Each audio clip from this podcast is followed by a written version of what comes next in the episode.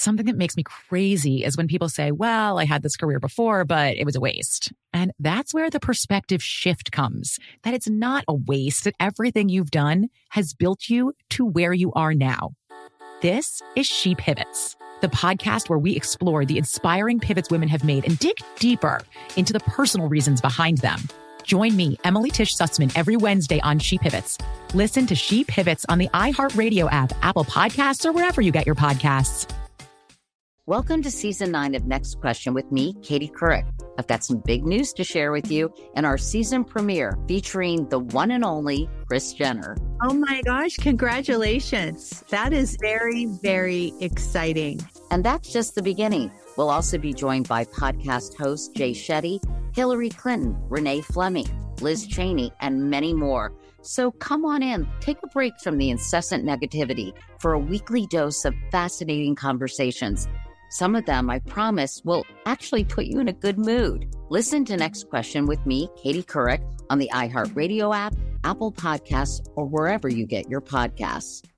Bring a little optimism into your life with The Bright Side, a new kind of daily podcast from Hello Sunshine, hosted by me, Danielle Robay, and me, Simone Boyce. Every weekday, we're bringing you conversations about culture, the latest trends, inspiration, and so much more. I am so excited about this podcast, The Bright Side. You guys are giving people a chance to shine a light on their lives, shine a light on a little advice that they want to share. Listen to The Bright Side on America's number one podcast network, iHeart. Open your free iHeart app and search The Bright Side. We were working with kids from the street a lot of the time, and they would, you know, they would say, if I don't have this protective part of me around all the time, on the street, I'd be killed. And I would say, I totally get that, and we respect that, and I'm glad that part's been keeping you safe.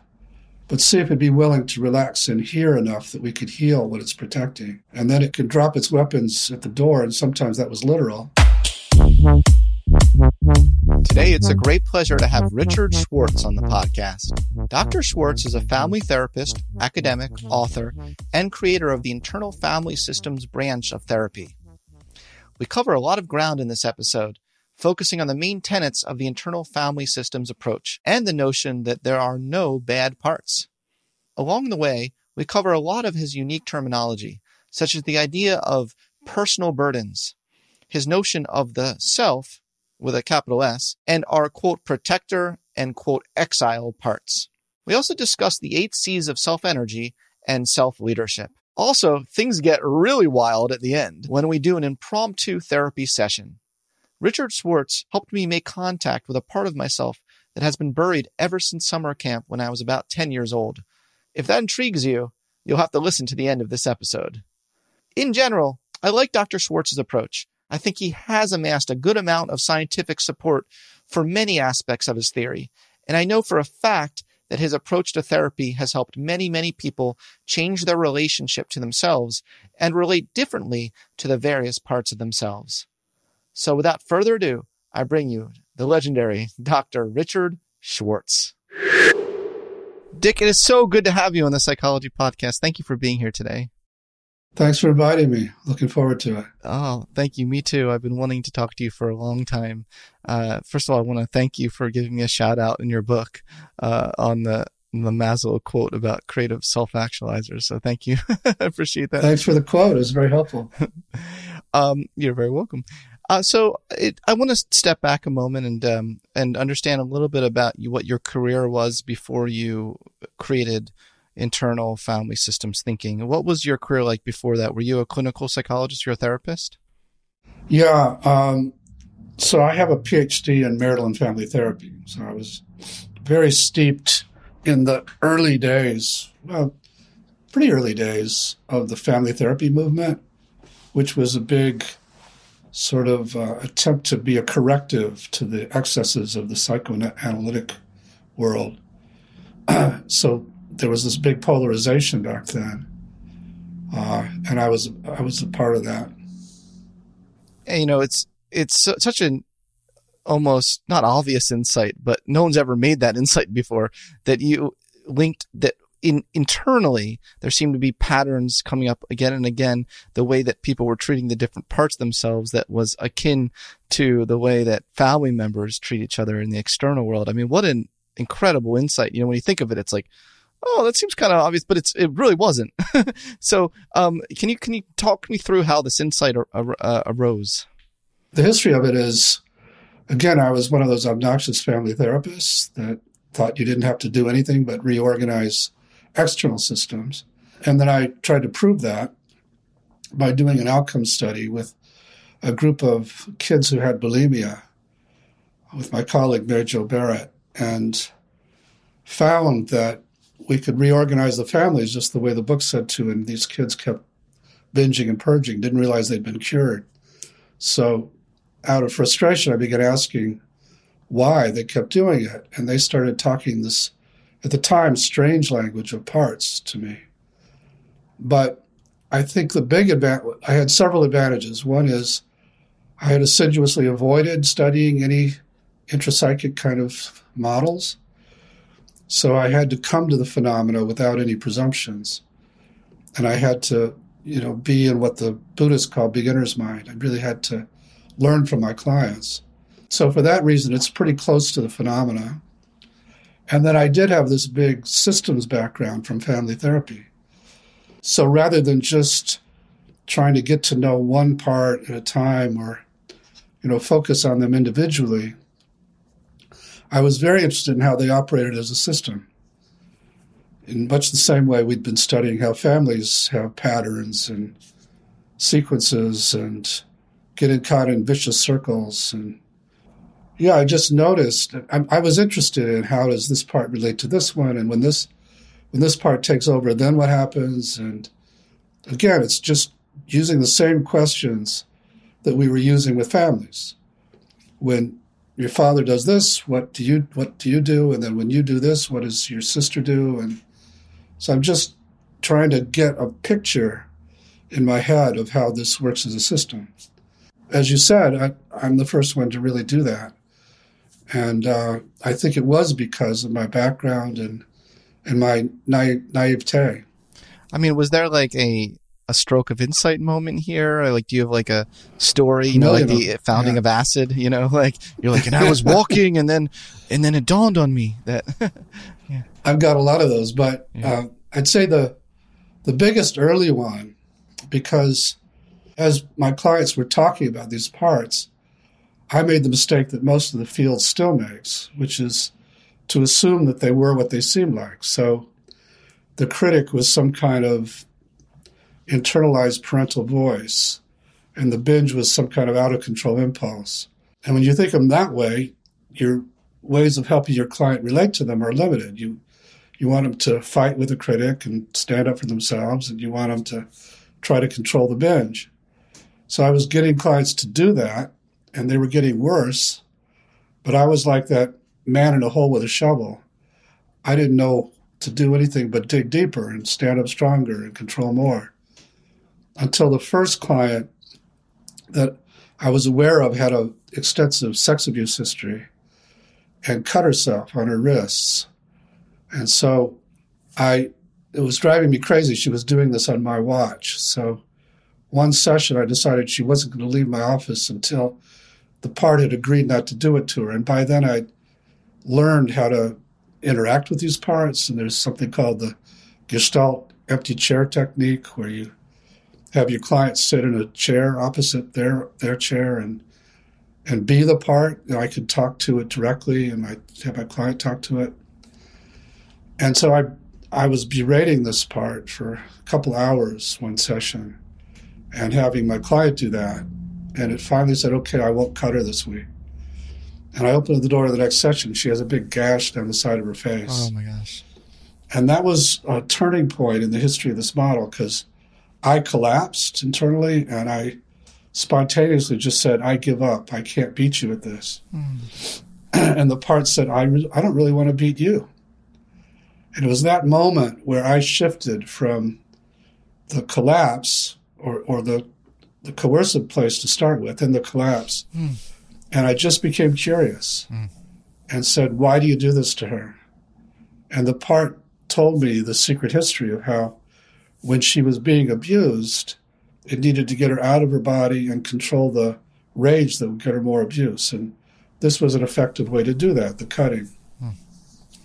And so I shifted again. Now I have a kind of appreciation for the heroic role it played in her life, and I can convey that to her.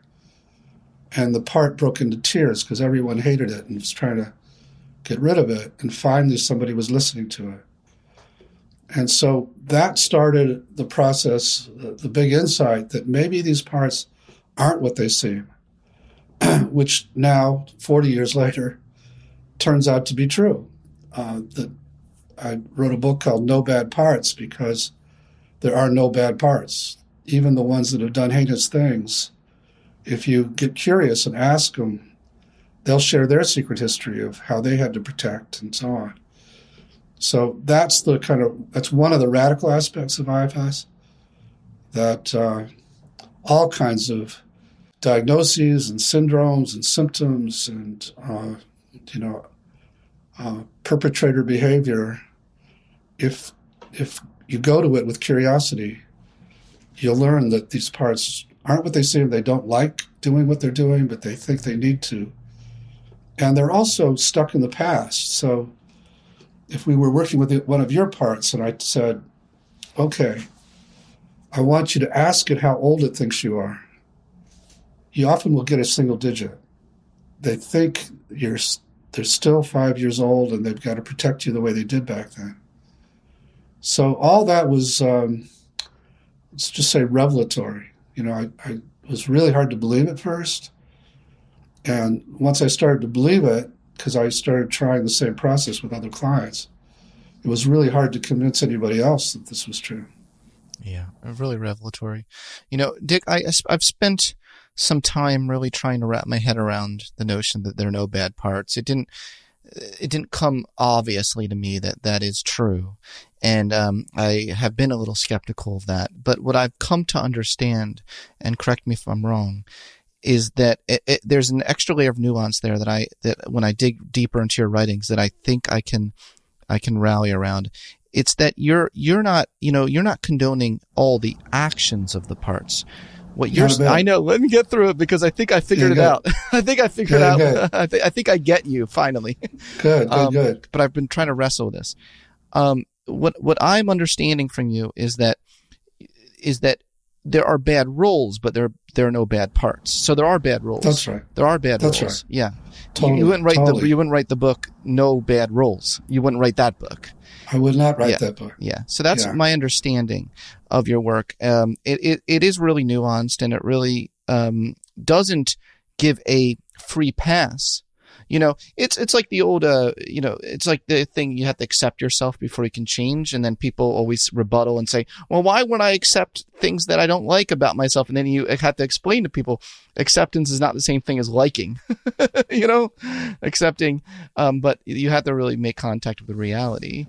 Uh, and I, that, but to that, I would add the line that if you start to accept this part of you that is so hard to accept it will let you know that it's not what you think it is. And in that process, it can actually transform. So it isn't like we go to all these bad roles and we just say, I can accept you because you're not, you know, I know you're not really bad, and, and let them stay that way. We go to these parts to help them transform. And you can only do that if you really in your bones know they're not what they seem, that they actually once released from these roles, become valuable inner citizens. Well, this is uh, so so relevant when I think about the the proper way or the healthiest way of dealing with bullies. School bullies are dealing with kids that mm-hmm. um, act out. You know, that's right. Uh, the the worst thing to do is to continually shame them, shame them totally. for their behavior. Exactly. But you actually can find that when you really do work with it. And I don't know if you've done uh, this kind of therapy with um, with ag- aggressive boy young boys.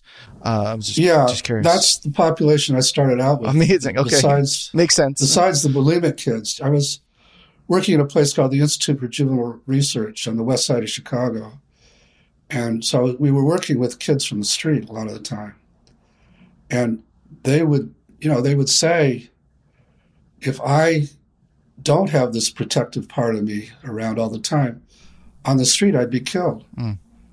And I would say, I totally get that, and we respect that, and I'm glad that part's been keeping you safe.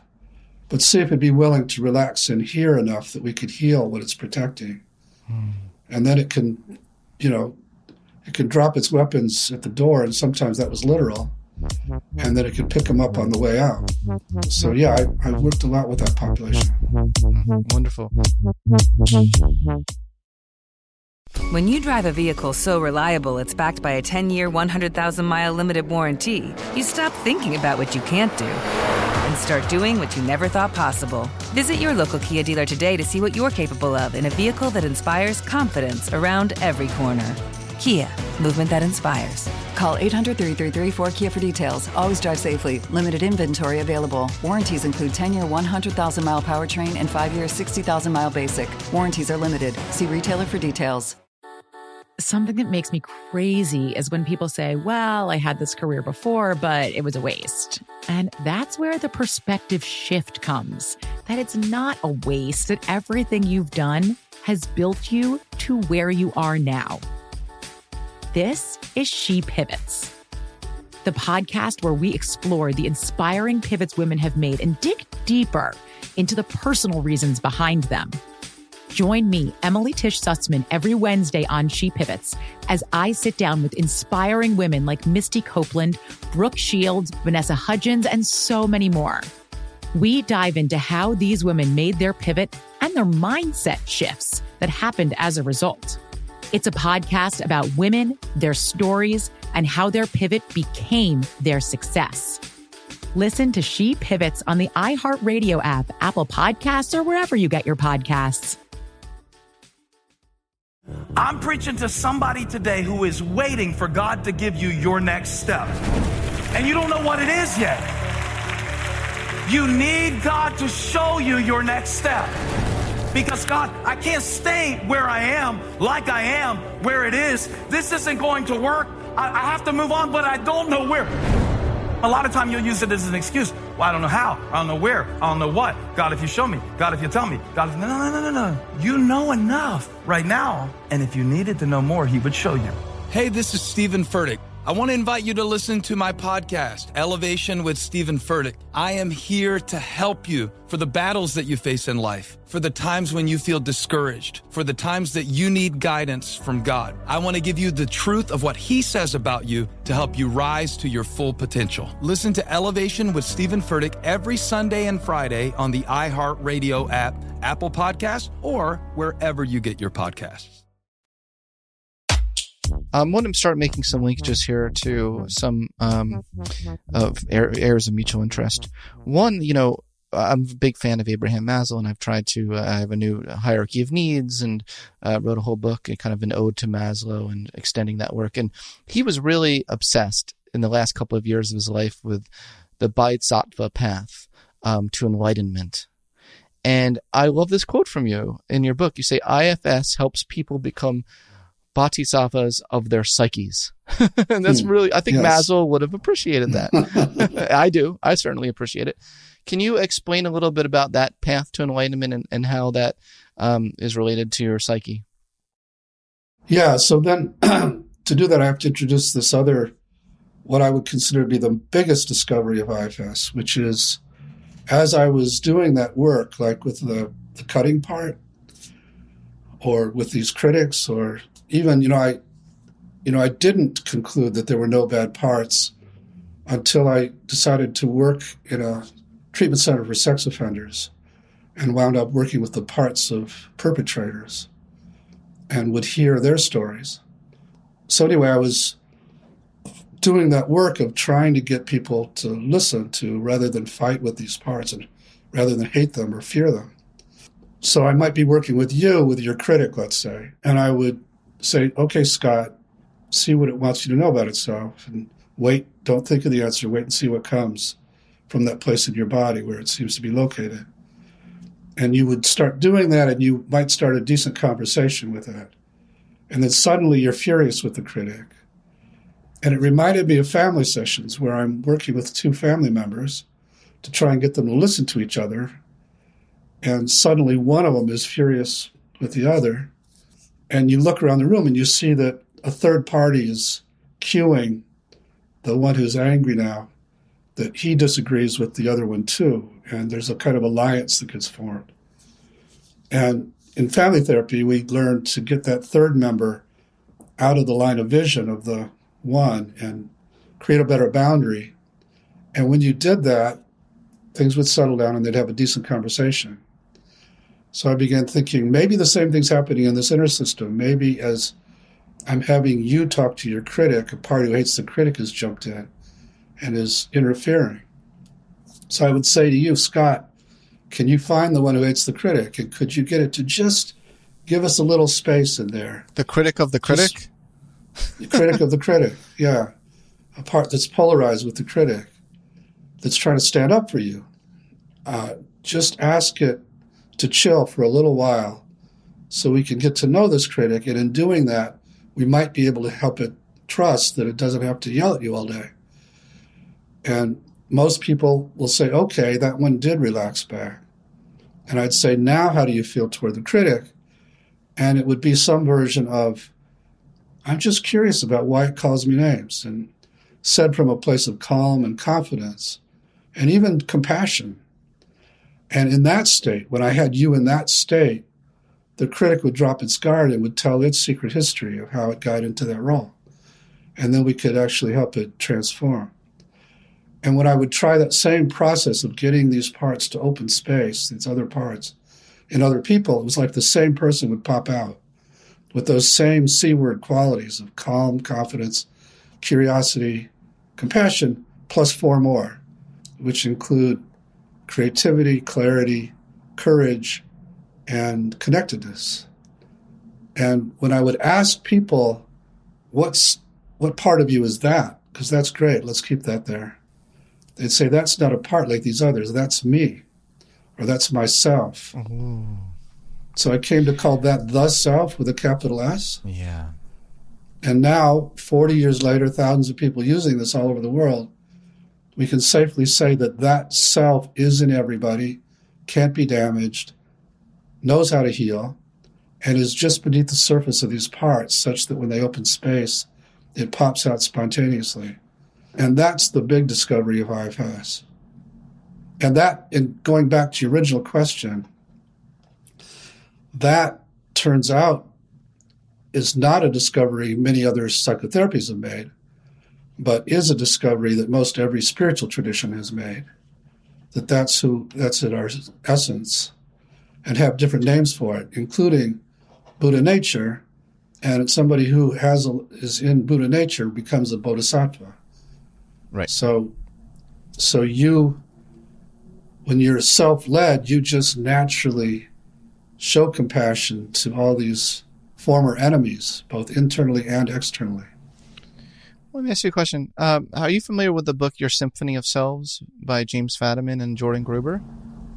No. Okay, they're um uh, they're friends of mine, and uh, it's a terrific book that's very much in alignment with, with your your thinking, but from a, a, maybe a different perspective. I don't I don't think they mention your therapy in there, but um, the idea is that we are a symphony of selves. Um, let me write. Let me shut that down. Yeah, you can listen to my podcast chat with Jim Fadiman later if you want. Oh, okay. Um, where we, um, but it's called Your Symphony of Selves. Yeah. Are they aware of my work? Well, that, I want to make an intro. You know, I, am not sure. I'm not sure. Um, my question is this, you know, because your work also links to the work in evolutionary psychology on subselves. You know, there's a, like Douglas Kenrick and colleagues wrote, you know, the rational animal, arguing that all of these different selves are very rational from an evolutionary point of view. Um, so my question is, why call it uh, capital S self. Why not, you know, an alternative path you could have taken is to just say these are all different selves.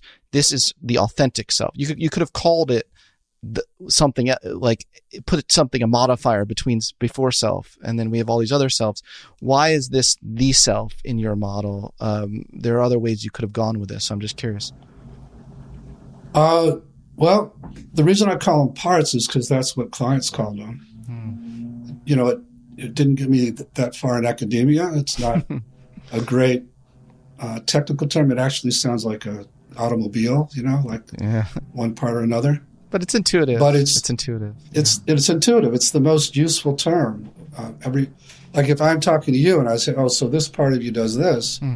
you don't say, "What are you talking about?" Hmm. But if I were to say, "Oh, if oh, one of your subpersonalities did this, or one of your ego states did this," you'd say, "What are you talking about?" So, so I just tried my best to keep the language close to the client and self without saying real self or true self or core self is the most user friendly word. so yeah, this there there's so much to think think through here. You know, I I, I wrote uh, I've been uh, sort of synthesizing the scientific literature on um, what it feels like to be authentic. You know, you you ask in questionnaires, what does it feel like to and, and I and I um I call it the authenticity bias. It seems that what people call their real self tend to be the aspects of themselves that exactly conform to the adjectives you used. So you're in all that research literature, people will, if you ask them, you know, to, to, to, you give them a list of 45 different adjectives and you say, place, a one to five scale, the extent to which each one represents your real self. They will tend to put a five to all the kind of things you said—the the eight things: curiosity, calm, confidence, compassion. So basically, all the positive things. now, so the way I've seen it and I've interpreted that, um, maybe you're nicer than me, but the way I've interpreted it is that people have an authenticity bias, is what I've called it. They are biased to only include the most moral and good aspects about themselves as their real self. And I've argued there's no such thing as the real self. There are just different selves and that the route to growth is to actually take responsibility for your whole self. Um, and not only, and not disavow parts of yourself, um, as not the real me. Um, so uh, maybe there actually is greater confluence there than I'm making it out to be, you know, to your model. But the way I, that's just the way I've been thinking about it. Um, so the thing that seems to be very uh, in line in our approaches is certainly not having shame for the other selves, but I would still include them as part of the, they, they are really you, right? I mean, they still are parts of you and owning that seems to be They're parts of part. you. Yeah. Yeah. There you go. yeah, and that's that's the important distinction though, because it's one thing to say, uh, "I'm a manipulative asshole," and it's another thing to say, "I have a part that does this manipulative thing." But why isn't curiosity a part of you as well? I guess is what I'm asking. Or you know, confidence is a part of you. Compassion is a part of you. You could you could make the scientific claim that all eight of those things are independent parts. Like the confident part No. isn't always the courage part. It doesn't always come together, does it? You see what I'm saying? I do. So, what I'm saying is this self I'm talking about that you can access the way I described, which is actually what people meditate to get to in many spiritual traditions. It's described the same way. Uh, it it has those qualities, but there are parts who also have those qualities. Now, to know which it is takes some inquiry. So, if you want to know there's a part that's super curious about things. Is that me or is that a part? I would just have you focus on that curiosity and ask, and, and then you would get an answer about it. Yeah, but going back to your original question, which is why aren't all of them you? They are parts of you, but they aren't your essence. And so I agree with the people filling out those forms because you're asking who's your who's your essence, and they're giving you that. And that's been my research. That's what I found. And the fact that they're saying that's who I really am doesn't mean that they don't have negative, hurtful parts. And the goal of IFS actually, one goal is to help transform these parts and then bring them back home so they're actually even more you and they don't stand out and you feel much more integrated that way and let me let me let me go back to your concern about people not taking responsibility because i do remember that was part of your question right Yeah, there was like Yeah. 50 parts to my question. yeah. yeah, yeah. because I've struggled with that. And it turns out that it's a much easier to take responsibility for a part of you that did something heinous because it's much easier to admit it. Yes. And it's also much easier to change that. than if it's all of you or if it's you. Because all you got to do is find the part that did it, and there are, you know, about five or maybe seven steps to healing a part and help it unload the, the, the burdens it carries that made it do that.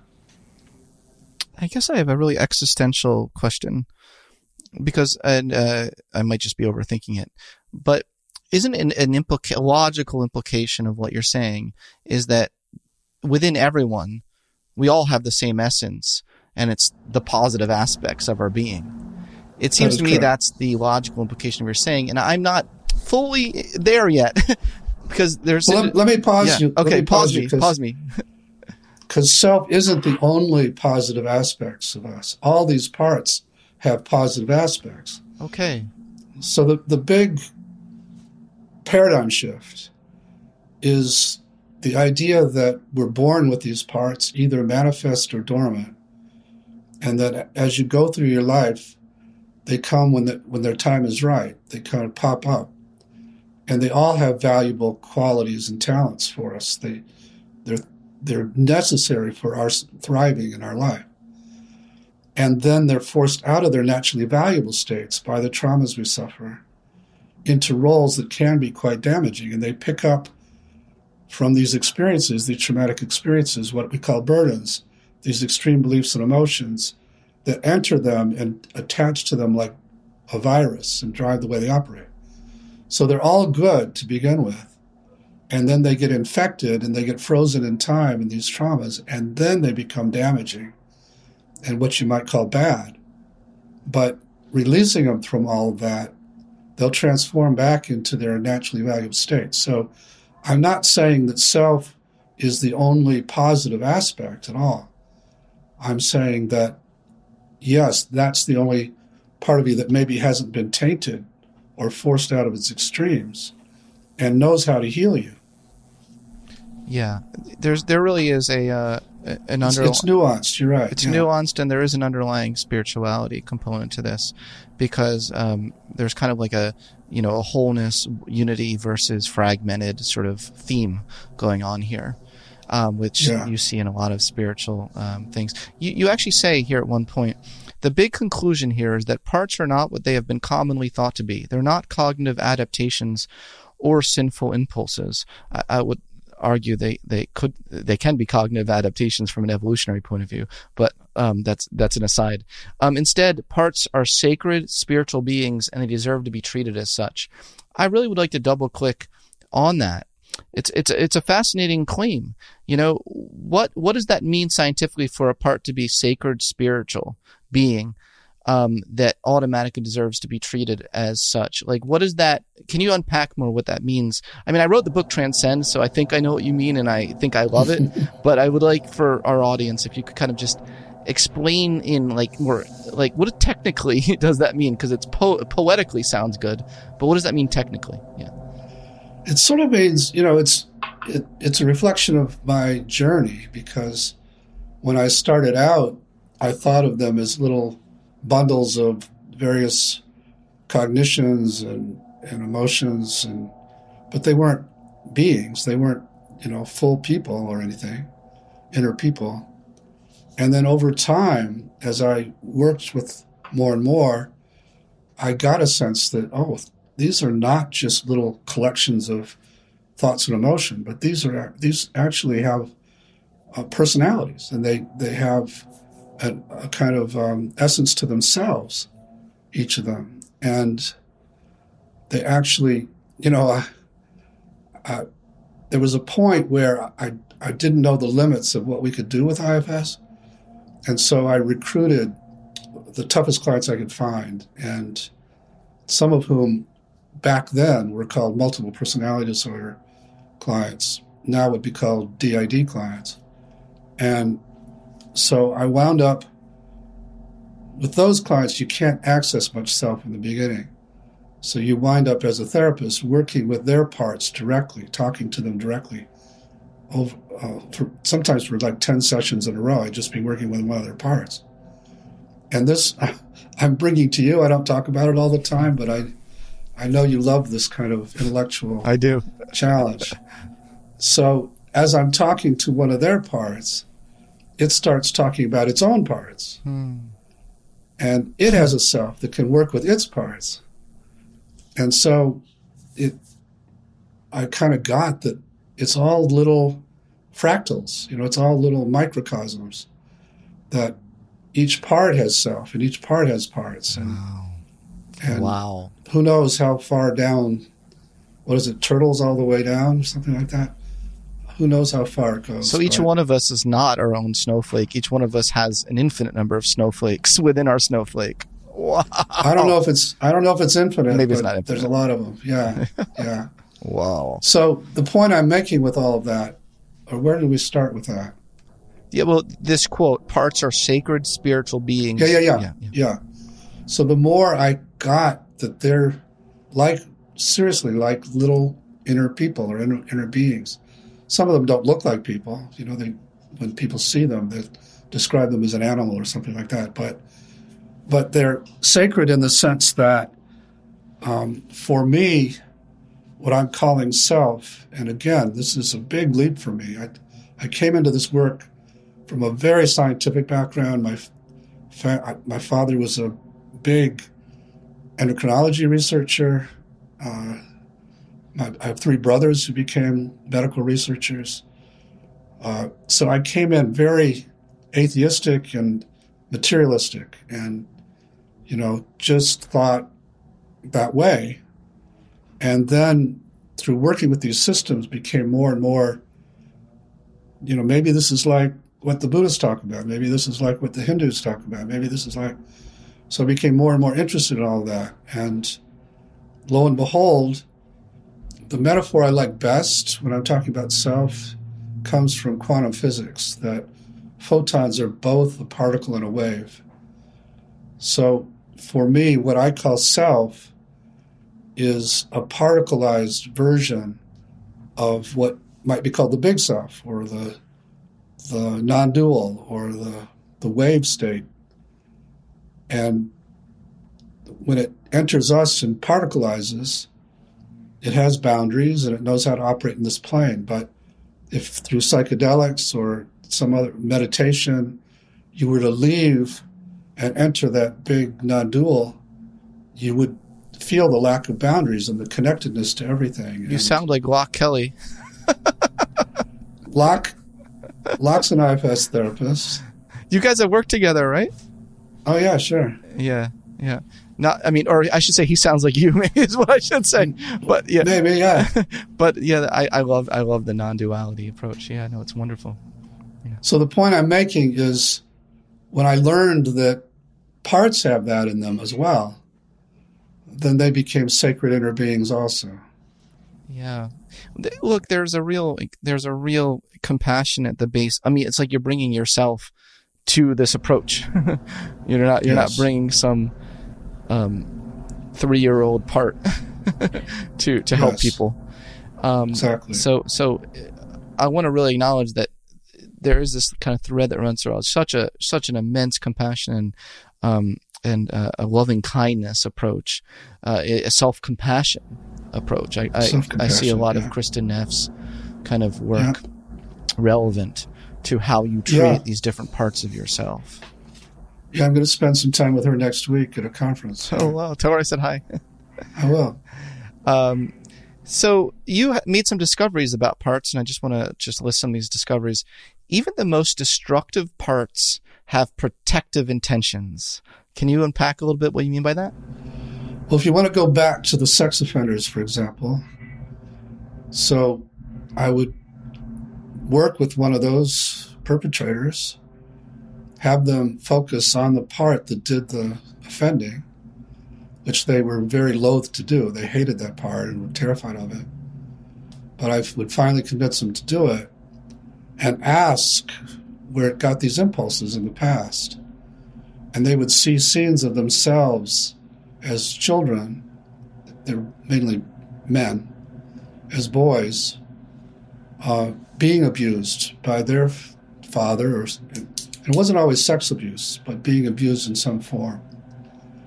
And the part in showing that was trying to show that when they were being abused by this their perpetrator, the part looked around the room and said, Who has power in this room?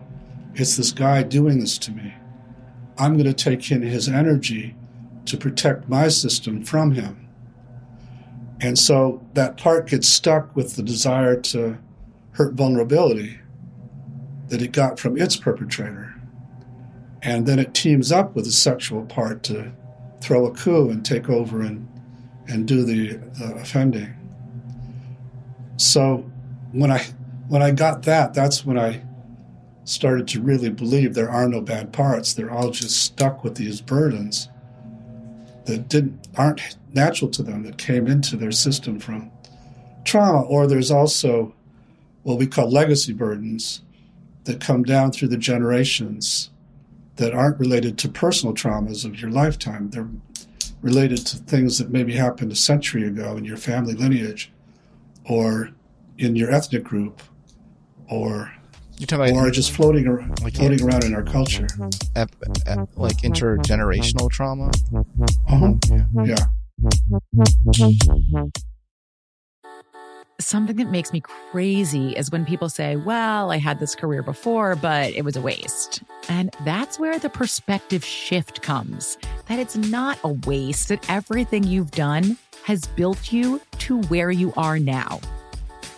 This is She Pivots, the podcast where we explore the inspiring pivots women have made and dig deeper into the personal reasons behind them.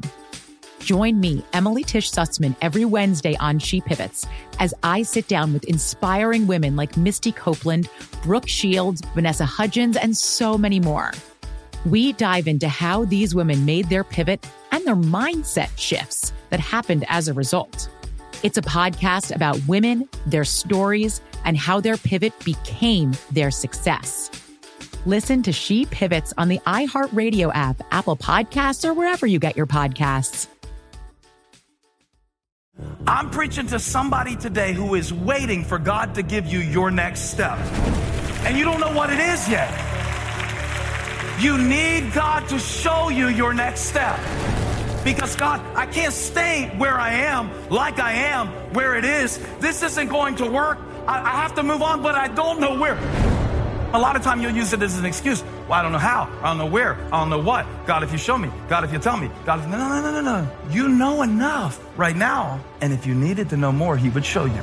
Hey, this is Stephen Furtick. I want to invite you to listen to my podcast, Elevation with Stephen Furtick. I am here to help you for the battles that you face in life, for the times when you feel discouraged, for the times that you need guidance from God. I want to give you the truth of what He says about you to help you rise to your full potential. Listen to Elevation with Stephen Furtick every Sunday and Friday on the iHeartRadio app, Apple Podcasts, or wherever you get your podcasts.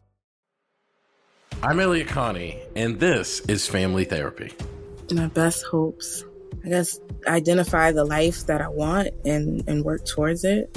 I never seen a man take care of my mother the way she needed to be taken care of.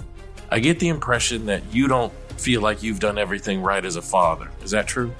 That's true. And I'm not offended by that. Thank you for, for going through those things and thank you for overcoming them. Wow. Thank God for the deliverance. Every time I have like one of our sessions, our sessions be positive. It just keeps me going. I feel like my focus is redirected in a, in a different aspect of my life now. So, how'd we do today? We did good. The Black Effect presents Family Therapy.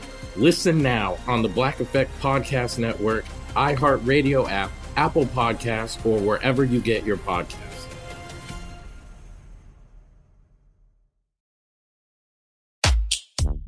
Yeah, very compassionate approach. I mean, some people, I mean, you must get over and over again. What about serial killers? you, you must, you must, that must be your, the default go-to response to when you say that, right? So Pretty what, so what I mean, about I- serial killers? I haven't worked with a lot of serial killers, so I couldn't say for sure, but I would strongly suspect that they their perpetrating parts had a story like the other perpetrators. And so this has big implications for how do we treat offenders? You know, how how do we I mean I I'm like you, I I don't want them to not take responsibility and and accountability and uh, I don't want them to have the ability to continue to offend. So I'm not against, uh, you know, locking people up. But while they're locked up and their their parts, and and this is why so many of them kill themselves once you lock them up because that particular protector was protecting them from the suicidal part. Uh, but while they're, you know, they're safely contained, let's help them with these parts. Let's not shame them and punish them because that'll just perpetrate it all. I mean, perpetuate it all. Yeah, I, I you know, I, I made a statement once that everyone uh, deserves loving kindness, and that if we increased loving kindness for everyone in the world, there would be um, increase of the total, you know, uh, goodness in the world overall. And then, and people, some people really are resistant to that. Some people um, can't wrap their head around that notion that why would I show loving kindness to a to a cruel, uh, mean person? And then I say, well, yeah. well, look, that person's not well. So if Yeah. I give them loving kindness to be more well, the world will be more well, right? But some people Yeah. really have trouble with that, you know? Yeah, which I understand. I mean, before I did all this, I would have agreed with those people.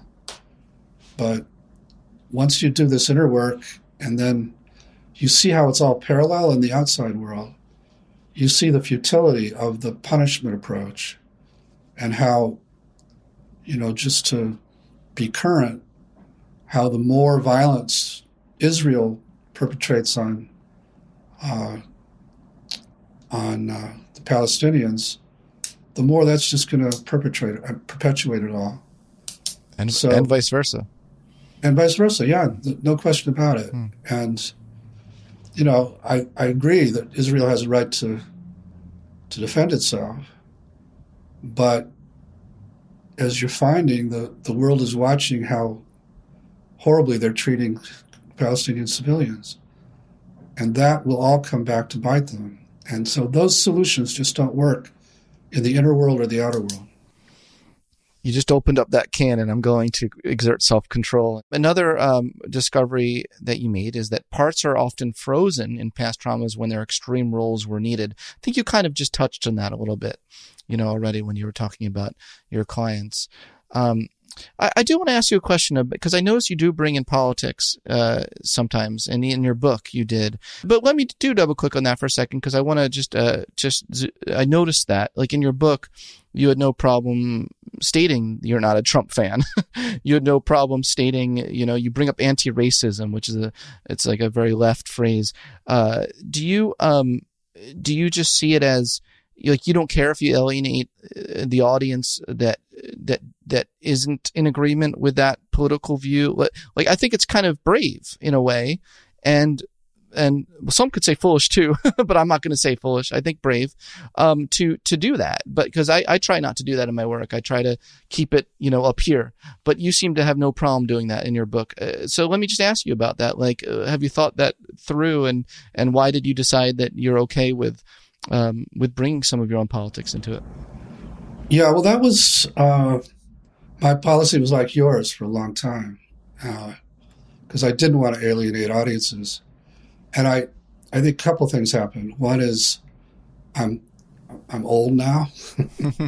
I, I turned 74 this year, and so I care. I don't care as much about all that, and uh, I feel like there's more urgency to change some things in the world now, and uh, and the more self-led I become, what what happens to people as they access more self is, you know, there's that word clarity. So they see injustice a lot more than they did. They're not so blind to it. They they they see the imbalances that are causing a lot of problems. And then they also have the C word courage. So they can act or speak about it uh, to try and get it to change. And then they have confidence and so on. And so self is kind of a social activist, both in the Mm. inner world and the outer world. Interesting. And I, you know, these days I'm working with a lot of the social activistic leaders, trying to help them do their activism from self. And they're finding they have much more success when they don't do it from their their righteous parts or their you know those kinds of parts and so this work is designed to bring more self to the world Mm.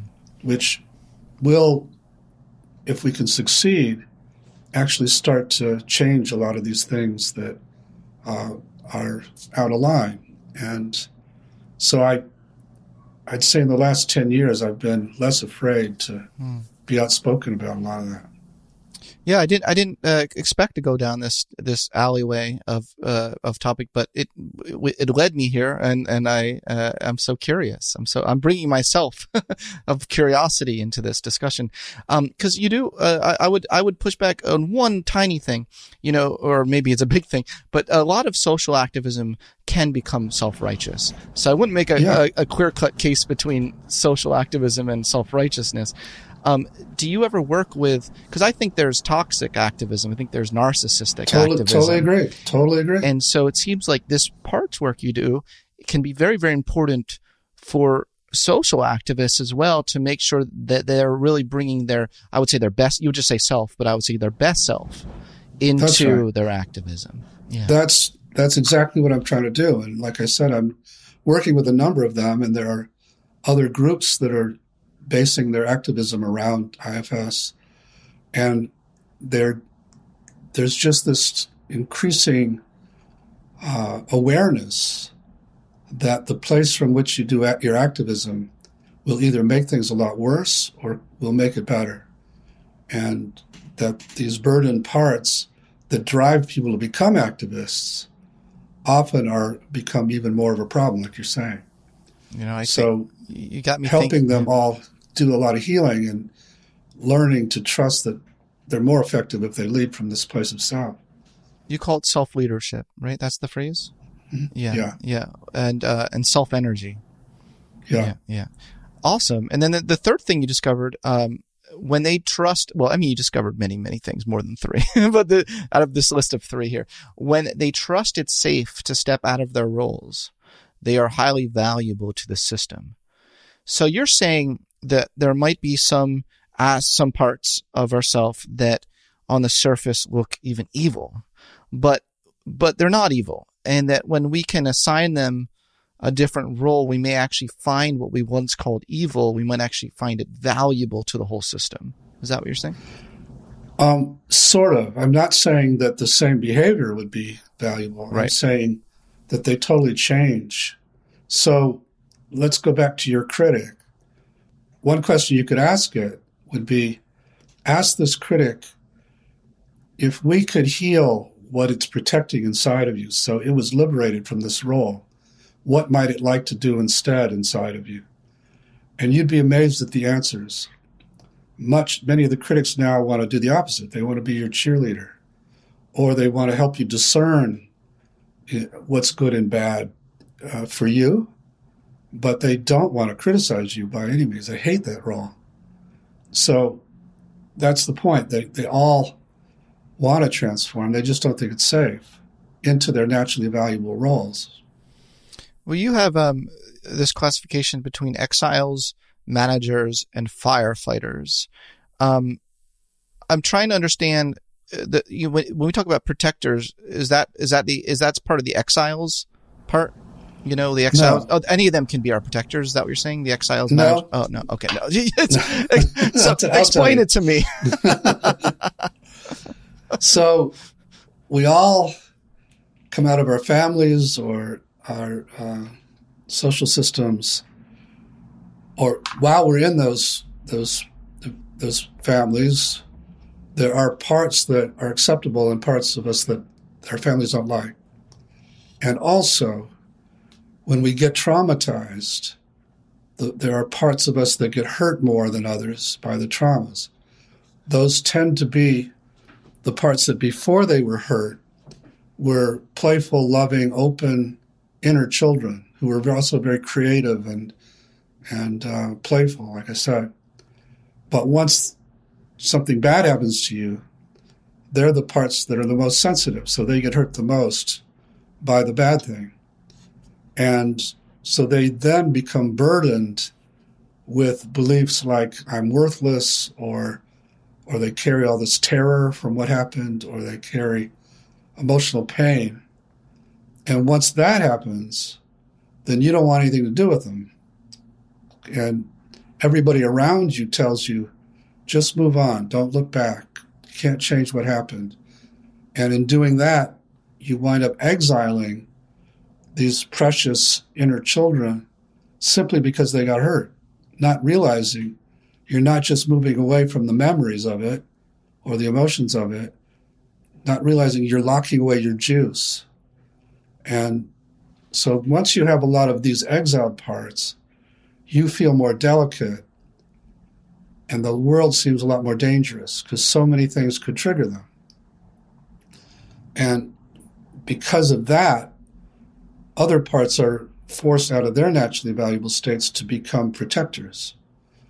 And there, there are some of them who are trying to protect the exiles from being triggered again by managing your life in such a way that everything is smooth and you don't get too close to anybody so they can't hurt you again or or you perform at a high level so you get accolades to counter the worthlessness or you look really well good so that you're not rejected or so this is what's called the ego or the the defenses in a lot of psychotherapies. But there are these little what in family therapy we call parentified children. They're they're young too but they're taking on all this responsibility to protect you and they're trying to preempt anything that would trigger the exiles and keep them all contained and keep you away from them on an ongoing basis world has a way of breaking through those defenses and triggering your exiles. When that happens, it's a big emergency because it's like these flames of emotion are bursting out, threatening to overwhelm you again and make it so you can't function. So there's another set of parts who immediately go into action to deal with this emergency. And in contrast to the managers who are kind of careful and, and want to please people and con- control you, these firefighters, we call them, take you out of control, are very impulsive, and they don't care about the collateral damage to your body or your relationships. They just need to get you higher than those flames of emotion right away or distract you till they burn themselves out. And so so there are the big distinction is between exiles and protectors, and then within the protector rubric, there are managers and firefighters. Oh, that's what I needed. I needed that systematizing. Thank you. You're yeah. speaking my autistic language. Thank you. Thank you. That's exactly what I needed because I've been try- I was trying to map that all out and getting confused. What was a subset of what? Okay. Thank you. Thank you. Mm-hmm. Um, wonderful. Um, I, I want to kind of uh, end our interview today with some uh, laws of inner physics. What a cool phrase, by the way. Inner physics. I love that. Uh, is that your phrase? Like you came up with that? Yeah. Yeah, I love yeah. it. Um, you said it turns out that whenever a part agrees to not overwhelm, it won't overwhelm. So that's really interesting. Can you kind of unpack that a little bit, um, and and how maybe a, a, a, concrete example of how you've seen that with a patient? Yeah. So uh, you know, a lot of therapies like uh, DBT and uh, dialectical behavior therapy and others, a lot of trauma therapies are very worried about the window of tolerance of of this, from my language, are ex- exiled emotions, and how you have to have all these practices to try and, and contain all that. And so there are all these what are called grounding practices, which include a lot of breath exercises, and you know you know what I'm talking about, right? Yeah, absolutely. Yeah, yeah I have a whole book yeah. on that. Okay. Yeah. So what I discovered was if uh, if there's a big rush of that kind of exiled emotion coming forward, if you just ask the part to not overwhelm and reassure it that by not overwhelming, it's much more likely that you can help it, they won't overwhelm. You don't have to do any of the grounding stuff.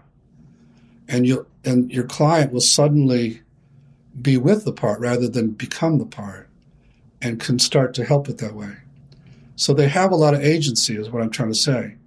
The only reason they tend to overwhelm is because they know that if they don't totally take over, you're going to lock them up again. So if they know by not overwhelming, they're more likely to not be locked up. They don't need to overwhelm.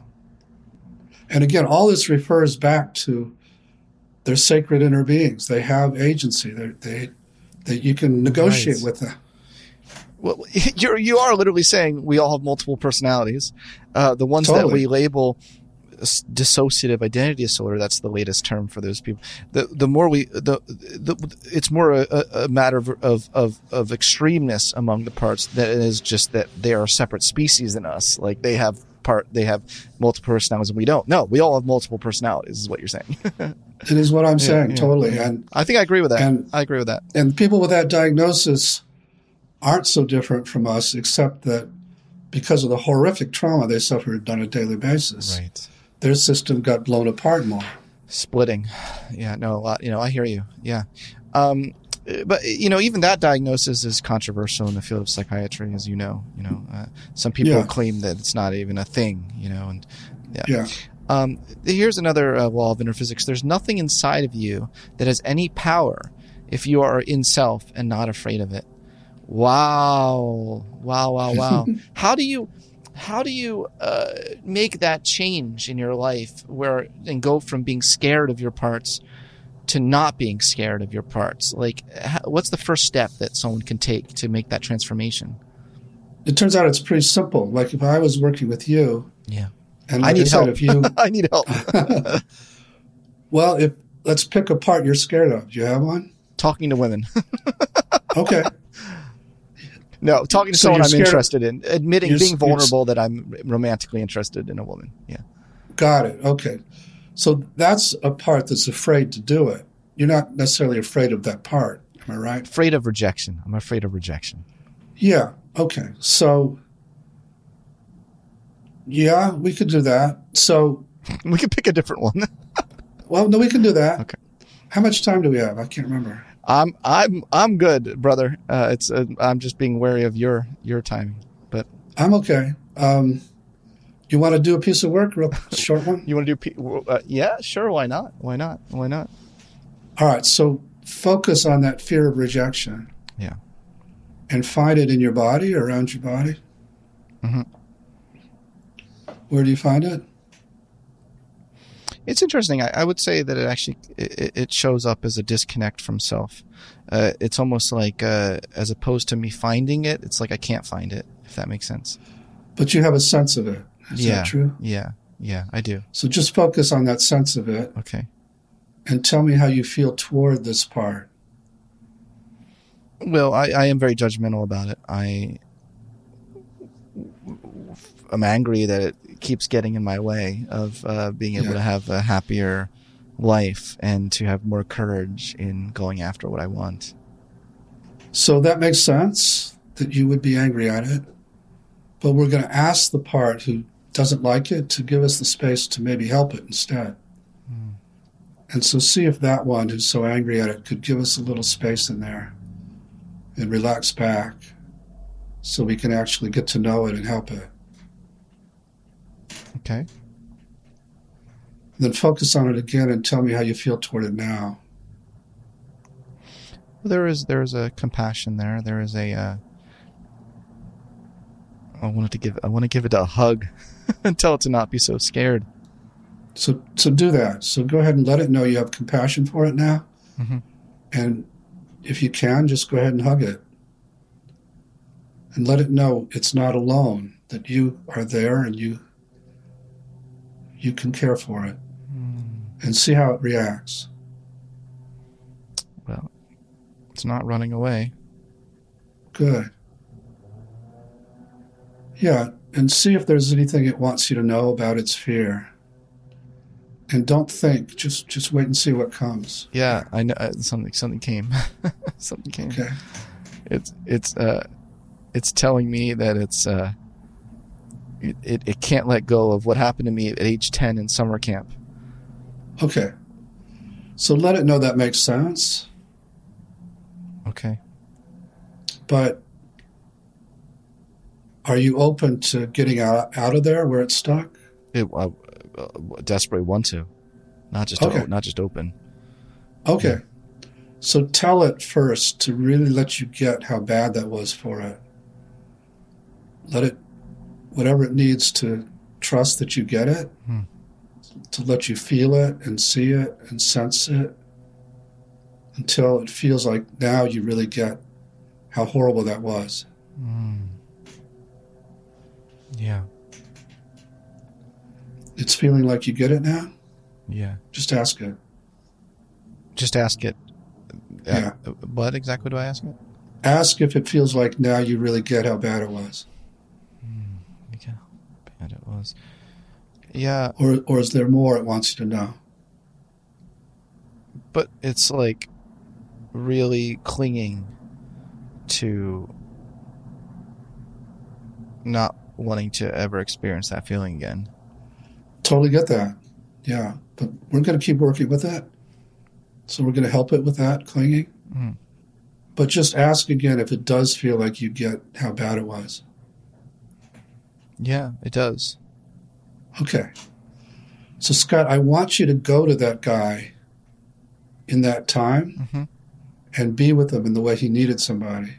Mm. And just tell me when you're in there with him. Yeah, I'm I'm there. How are you being with him? Well, I'm being uh supportive in a way no one was with me at the time. Perfect. So just do that for a while until he really trusts he's not alone with it. How's he reacting? Uh, with love. Good. Okay.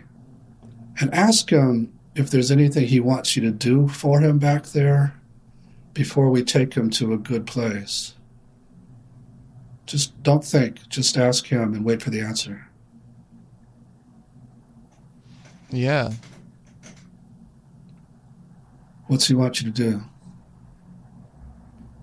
Be uh one of those friends that laughs at the situation with me and says that there's many fish in the sea.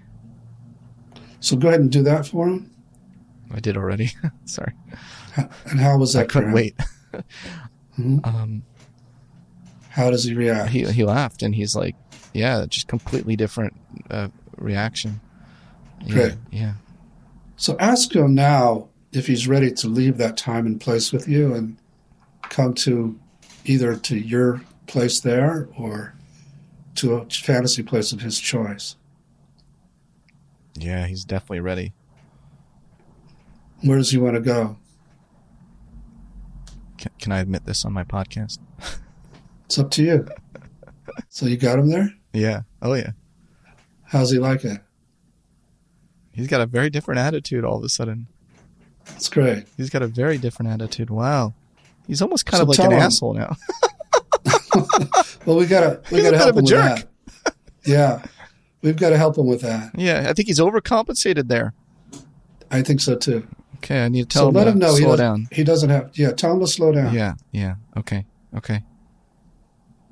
I did. You can kind of be his mentor in this area. Yeah, I see that. But tell him he never has to go back to that camp scene Mm, and that you're going to be his friend, mentor, parent. You're going to be taking care of them now. mm.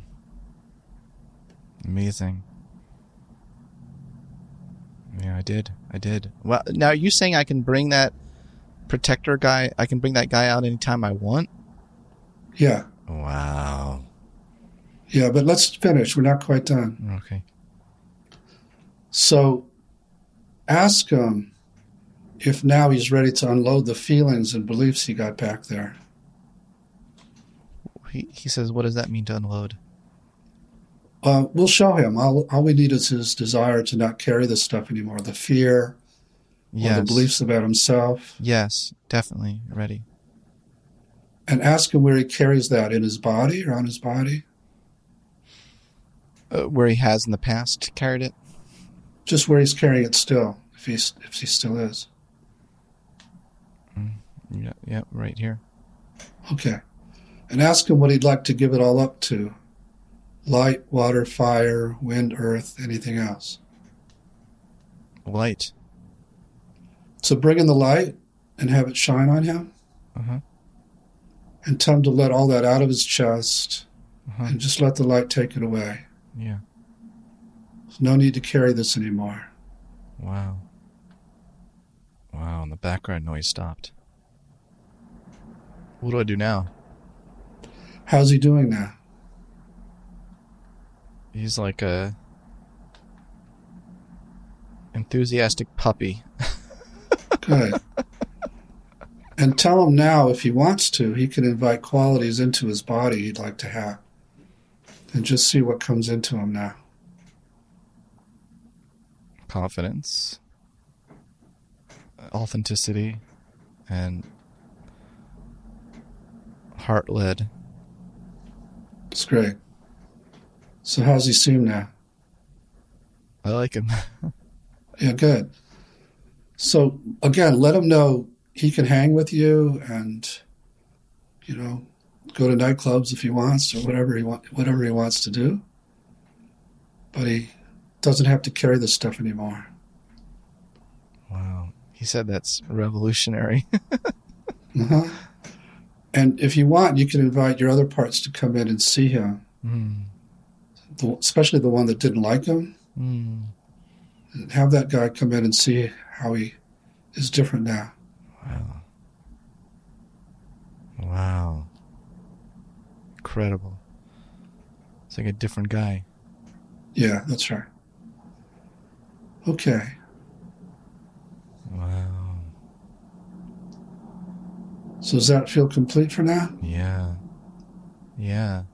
Amazing. Are you going to send me the bill? Happy to do it. My gift. Oh, thank you, Dick. Uh, You're welcome. I think we should end this episode on that note. Uh, people just Sounds got a chance to see in action a part. I appreciate your your being so vulnerable in, in your front of your audience. Yeah, I don't know how I feel about this, but I, I actually I feel I feel good. Over the course of the whole thing, I felt better and better. But and also Good. I think that it's just something that a lot of people can relate to and resonate with, whether or not you're a male or female or whatever your gender is. I think you can really relate to that feeling of being would rather avoid than to be rejected. Yeah, you know, I I didn't talk to a girl all through high school. I was so mm. afraid of that rejection. Mm. And it wasn't until I went out for football in college and I became a football star that I had the courage to to actually talk to a, a woman. So I totally get it. Yeah, yeah. Oh man. Well, thank you so much, Dick, for the parts work, but also just being on my podcast and for um, sparring a little bit with me as well. and Sure. and uh, and uh, well, you're a legend in the field of in, in my field, so uh, I really have immense gratitude for you. So thank you. Thank you, Scott, and and uh, again, thanks for being such a good sport. And I really enjoyed our sparring. So me too. Me too.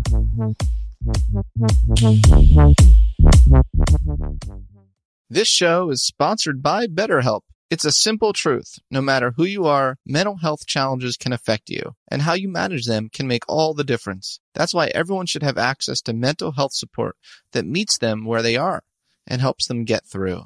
BetterHelp provides online therapy on your schedule. It's flexible, simple to use, and more affordable than in-person therapy. Connect with a licensed therapist selected just for you. Learn more at betterhelp.com. That's betterhelp.com.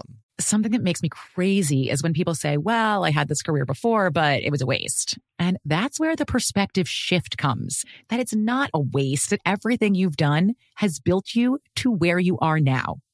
This is She Pivots, the podcast where we explore the inspiring pivots women have made and dig deeper into the personal reasons behind them.